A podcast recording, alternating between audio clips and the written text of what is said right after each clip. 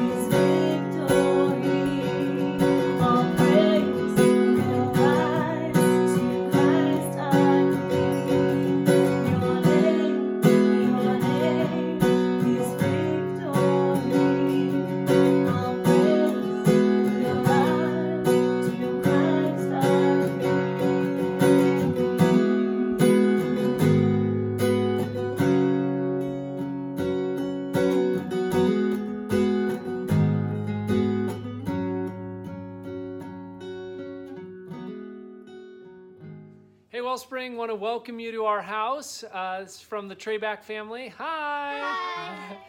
Uh, we just want to say welcome. Glad to be with you this morning. So, one of the things we want to do this morning as we worship Jesus and lean into His Word uh, is pass the peace of Christ. Uh, so, traditionally, that's like you give someone a hug, a high five, and you say, Peace of Jesus be with you.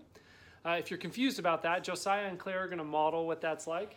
Peace be with you. There you go. Uh, so what I'm going to do is I'm going to walk down uh, into our basement where our where my prayer room slash office slash athletic director's office is, and uh, I'm going to give you guys 60 seconds to pass the peace of Christ.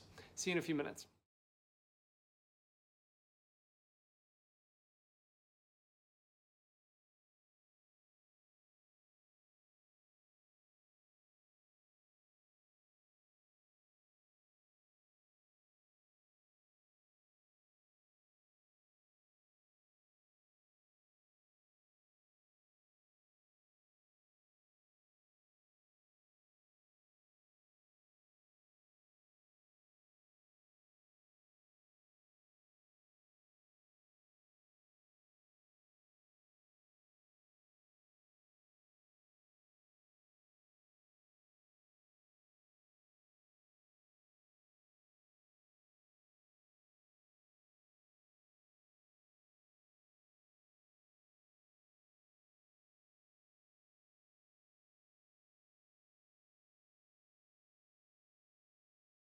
Hey everyone, I uh, want to welcome you to Wellspring. Hope you're having an awesome morning in your house. My name's Tony.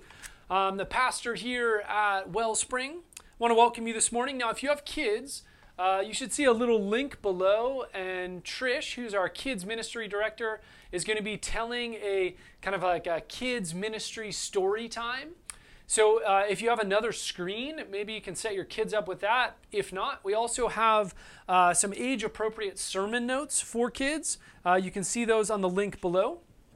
Now, as you may know, right, this is uh, Palm Sunday, and soon next week will be Easter. And I've had a number of people ask me, like, how are we doing Easter in the shadow of COVID 19? This just doesn't seem like it works, it doesn't make sense. And I get it, I totally get it. And yet, I've been thinking a lot about this. Because I'm remembering back to the first two or three hundred years of church history. Right? The Christians aren't meeting in big churches, they're not having these big, glorious celebrations with hundreds of people. They're meeting in homes. Right? Because they're under the threat of persecution. I'm even thinking around the world right now in war zones as Christians meet, right? They meet in homes for Easter to remember the hope of Easter. I'm even thinking right now on the Turkish border as refugees gather, right? They don't have big facilities or awesome worship gatherings, right? They're meeting in hope in their homes, much like we are these days in the shadow of COVID 19. Now, this morning is Palm Sunday, and Palm Sunday, I think, is really about our expectations.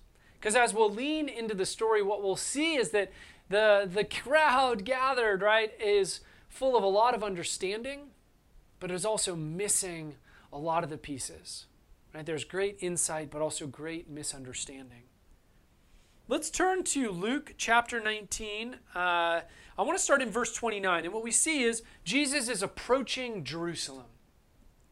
He draws near to Bethphage and Bethany and the Mount of Olives. This is what Luke tells us.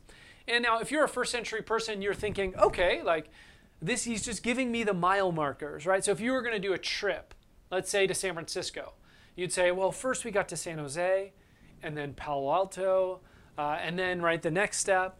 It's kind of like giving us these mile markers on the journey. Two, I want to say uh, he's coming up from Jericho, right? So this is an 18 mile ride from Jericho up into Jerusalem. It's 3,300 feet of elevation gain. You're going from a desert and this is Passover season, right? So tons of people are converging in Jerusalem. Thousands upon thousands of people are converging in Jerusalem. And as you go up from the desert up to Bethphage and Bethany and the Mount of Olives, it's getting increasingly green to the point that you get to the top, and then you can see the city of Jerusalem, the pilgrims gathered for the festival. And this is where Jesus goes, and this is what it is like when he arrives. Luke says in verse 30 this to Jesus says to his disciples, right, go into the village in front of you. Where on entering you will find a colt tied on which no one has ever sat. Untie it and bring it here. If anyone asks you, why are you untying it? You shall say this, right? The Lord has need of it. So those who were sent away found it just as he had told them. And as they were untying the colt, its owner said to them, Why are you untying the colt? And they said, the, colt, the Lord has need of it. Right? And they brought it to Jesus. And throwing their cloaks on the colt, they sat Jesus on it. Now you might be wondering, right? Why is there five verses dedicated to this donkey? Seems kind of odd, right? Like, what is the big deal? Well, the truth is, right, it's not just a donkey, it's a colt. And Luke is actually being an incredibly intentional here. You see, the people of Israel were hoping and waiting for a king and they were currently ruled by Rome, and they're hoping that God's king, his Messiah, will come, kick Rome out, and establish a new kingdom. And they also are familiar with their prophets of old. And there's this prophet named Zechariah who said that God would come, right? And as he came, as his enthronement happened, well, let's just listen to him. This is Zechariah 9 9. See, your king comes to you righteous and victorious, lowly and riding on a donkey, on a colt. Right? See, the crowd knows this. This is written in their scriptures. The king is going to come and he's going to be riding what? A colt, a donkey, just like the donkey Jesus is on. And the crowd knows it. And Jesus knows it. And he's like, let's grab the donkey and let's do it. And then verse 36, right? The crowds see him. John, uh, one of the other gospels, he says this the crowd took palm branches and went out to meet him. This is John 12, 13. This is why it's called Palm Sunday. This is how Luke tells the scene. And he rode along, and they spread their cloaks on the road. And as he was drawing near, already on the way down the Mount of Olives, right, the whole multitude of his disciples began to rejoice and praise God with a loud voice for all the mighty works they had seen, saying, Blessed is the King who comes in the name of the Lord, peace in heaven and glory in the highest. Now, if the president came to town, you wouldn't like run out there and grab a branch, you know, from a cypress and you wouldn't throw your jacket on the ground. Right? That's not our culture, but in their culture this makes sense. Right? So when Jehu in 2 Kings 9:13 is made king, the crowds take off their cloaks and they throw them on the ground. More importantly, the crowd is taking Psalm 118 as a guide, and this was a psalm that was sung as kings were enthroned on their way to Jerusalem. Let me read for you verses 26 and 27. Blessed is he who comes in the name of the Lord. From the house of the Lord we bless you. The Lord is God, and he has made his light shine on us with boughs or branch in hand. Join in the festal, festal procession up to the horns of the altar. Right? And the altar is in the temple. So they're basically saying, grab a palm branch and welcome the king. Right? So they find a branch. This is from a palm tree in my backyard. It had fallen on the ground. Right? And they're grabbing these and they're waving them, saying, Praise be to God. Blessed is the king. Right? And in a culture, right, that expected the king to arrive, the Messiah to come, right? They've been marinating for the last week in the Passover. Right? And the Passover is all about Pharaoh, right? Their oppressor being kicked out, and then God forming his own people. And they're marinating in that story, and they're thinking about Zechariah and God coming in and establishing a king, and here is Jesus. And they believe Jesus is the one that's going to do it, and they're celebrating. And what we'll see is that they have great insight. Jesus is king.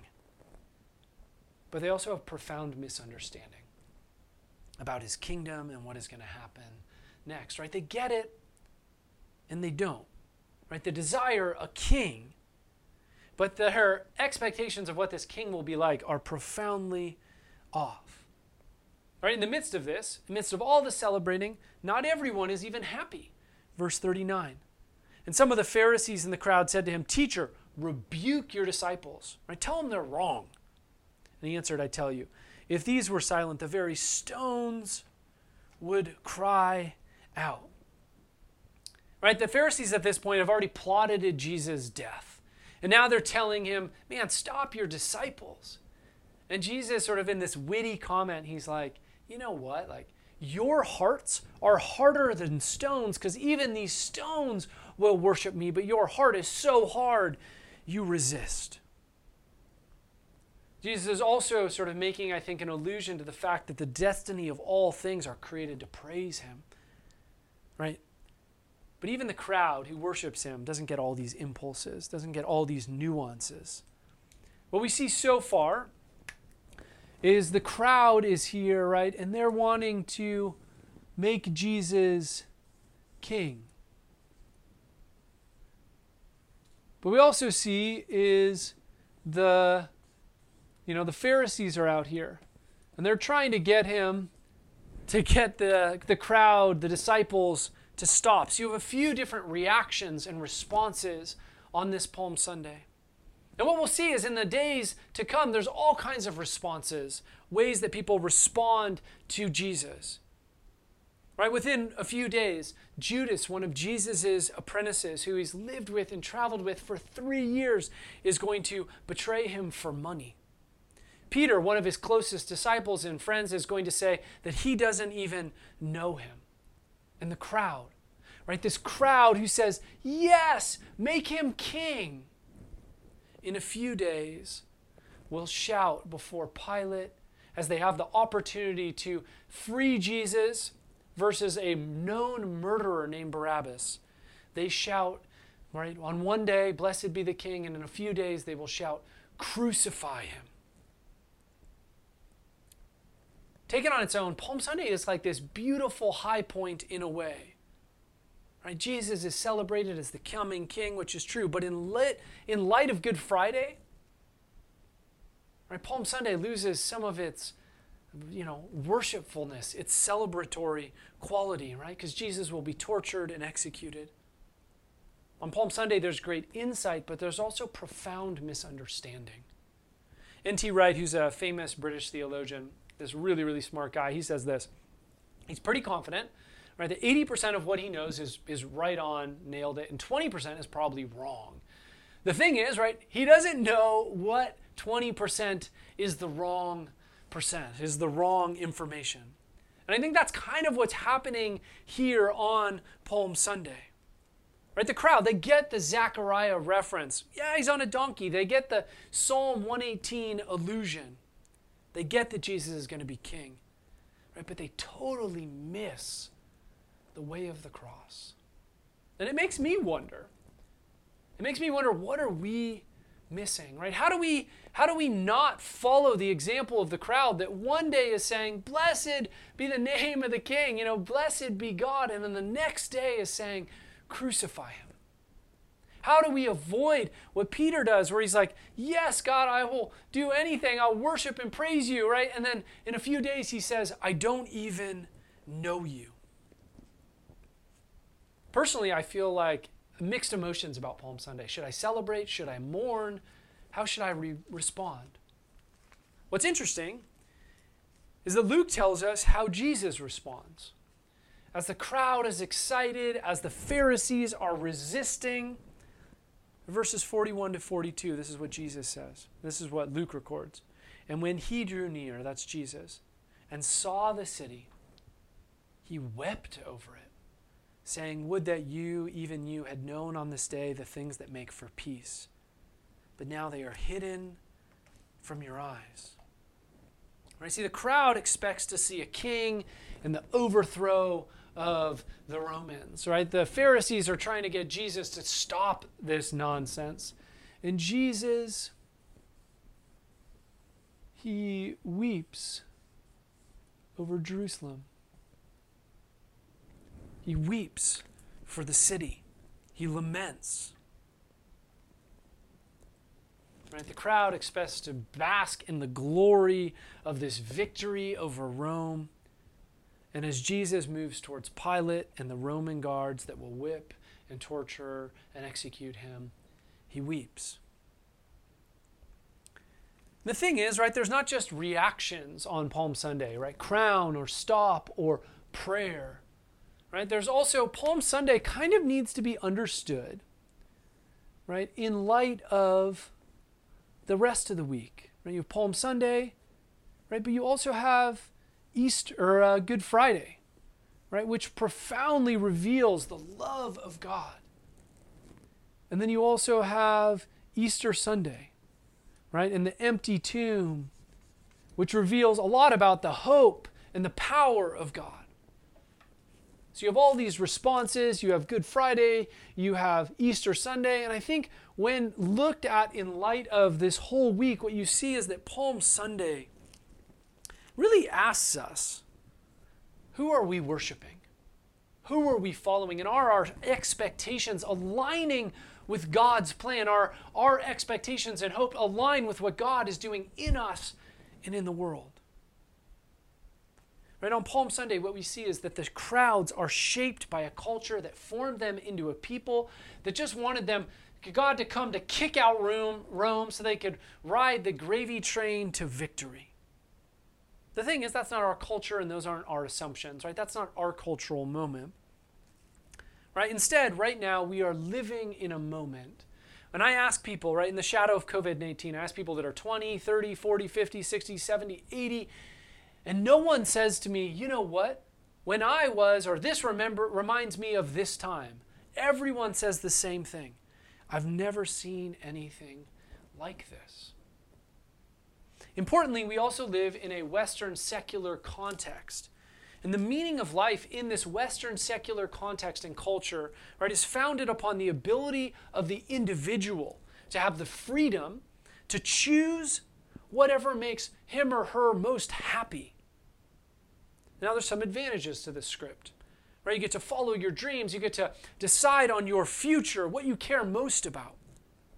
But the thing is, this script is powerless in the face of COVID 19 and suffering more generally. Tim Keller writes this in Walking with God Through Pain and Suffering.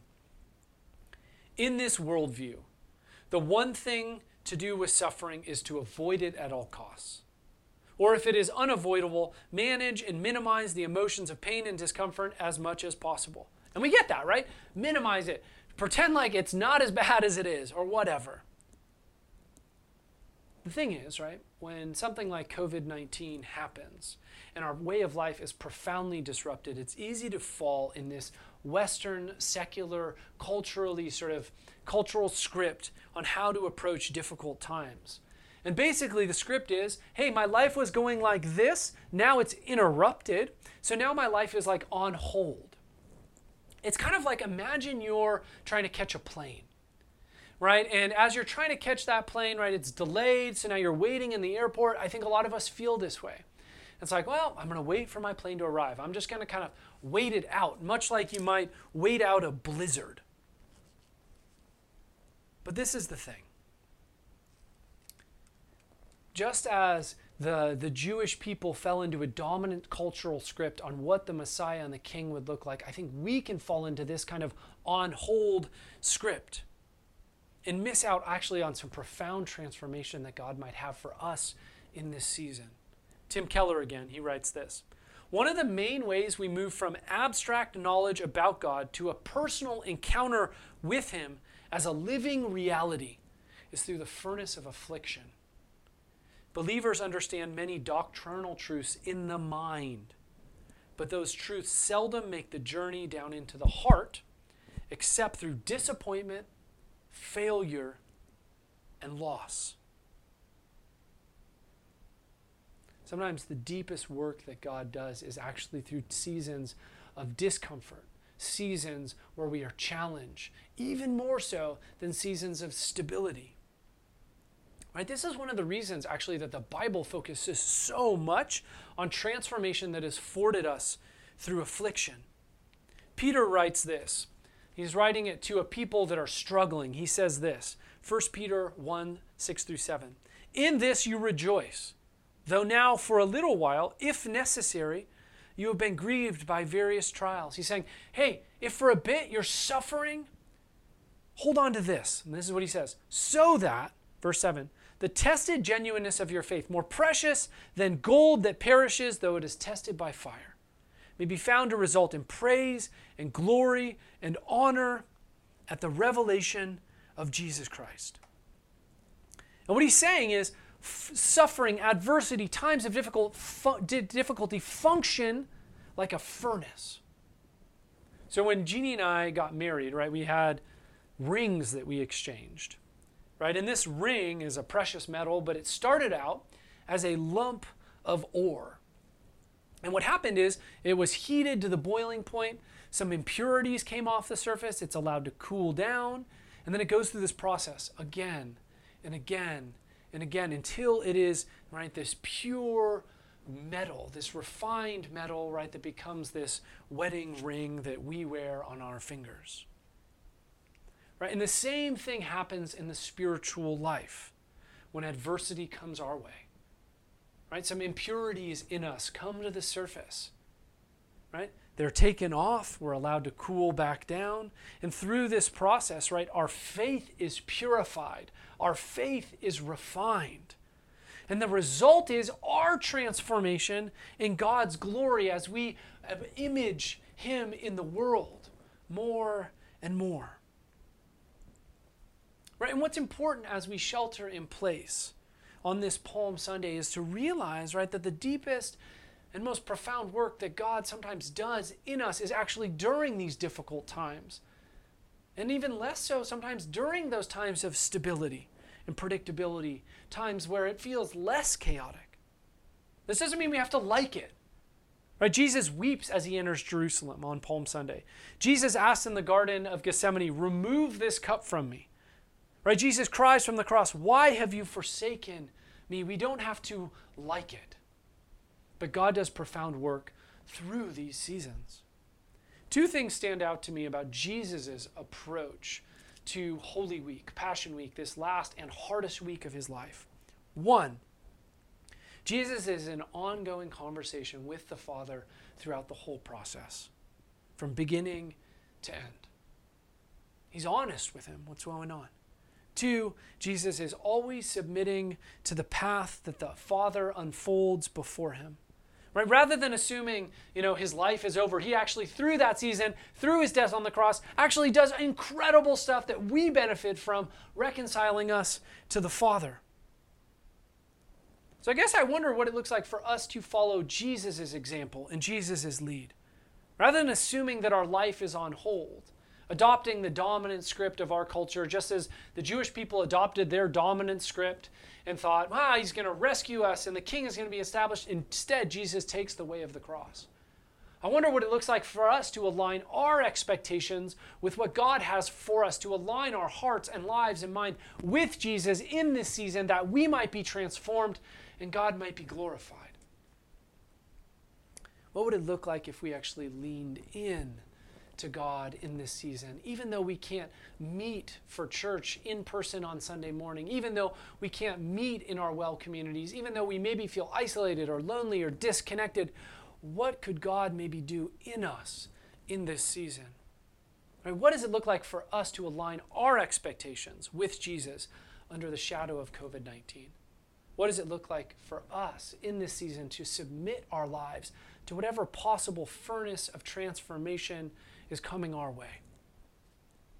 Two questions stand out to me. The first is this What's really going on for you? Right? We see in the text Jesus is honest with the Father throughout this week, his last and hardest week of his life. What does it look like for you to be honest with God in prayer in this week, right? Highs and lows, positives, negatives. What is honest and true that God, you know, invites you to talk with him about? If you look at the Psalms, they're full of praise and struggle, highs and lows. What does it look like for you to be honest this week?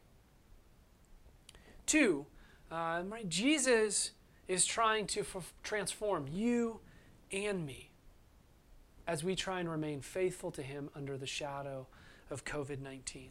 Right? What is the refining work he wants to do in you in this season? Right? One of the advantages of one of the silver linings of these seasons that are so disruptive is they disrupt not only the things we come to expect, but also the ruts we get into spiritually. This is a season where maybe we can form new habits based on Jesus' invitation, right? Because our life is thrown off anyway. We can start new practices and new habits. What is God inviting you to do? And I think for some of us, some deep identity work around our anxiety and fear and stress and how we see ourselves. I think God wants to do some deeper work in us, in our hearts, in our minds, in our souls. What is the work Jesus wants to do in you? How does He want to refine you through this difficult season so that this stuff you know in your head makes it all the way down into your heart? Through the, this season, right, we don't waste a tragedy we don't waste the difficulty of this season putting it on hold, but really leverage it that we might be transformed through it at the deepest levels of our person. I'm going to take a moment just to kind of pray for us. And then you'll see the screen will give you kind of 60 seconds. And my hope during that time is you just have a sense of quiet and silence. And I invite you as I pray and during that 60 seconds just to allow God to speak. And I invite you to write down one thing, write down one thing that you feel like God is inviting you to look at, to focus on. Pray with me. Jesus, in this space and in this time, we just say, God, we, we don't know how to do this. God, I say in this moment, I feel like there's ways that I profoundly get it and there's ways that I'm missing it. And I just pray, Jesus, that you would help me to align with you. Help me to follow you in this season. God, align my heart and my mind, not based on my expectations, but based on, God, your path, your will, your hope for this season. Jesus, give me ways to be honest with you in prayer. God, give me a path to follow that I might be transformed even though this season is difficult, that I may be transformed more and more into your image. In the powerful name of Jesus, I pray. Amen.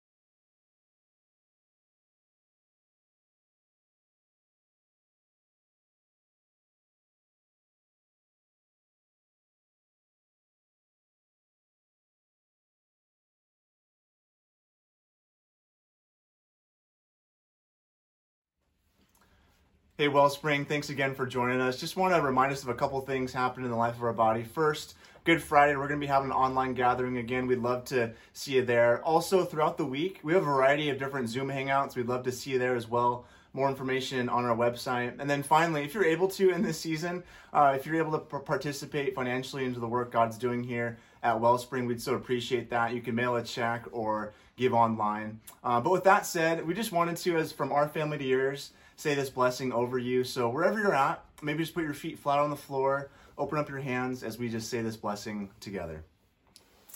May the peace of the Lord Christ go with you wherever he may send you. May he guide you through the wilderness, protect you through the storms. May he bring you home rejoicing at the wonders he has shown you. May he bring you home rejoicing once again into our doors. Amen. We'll see you soon, Wellspring.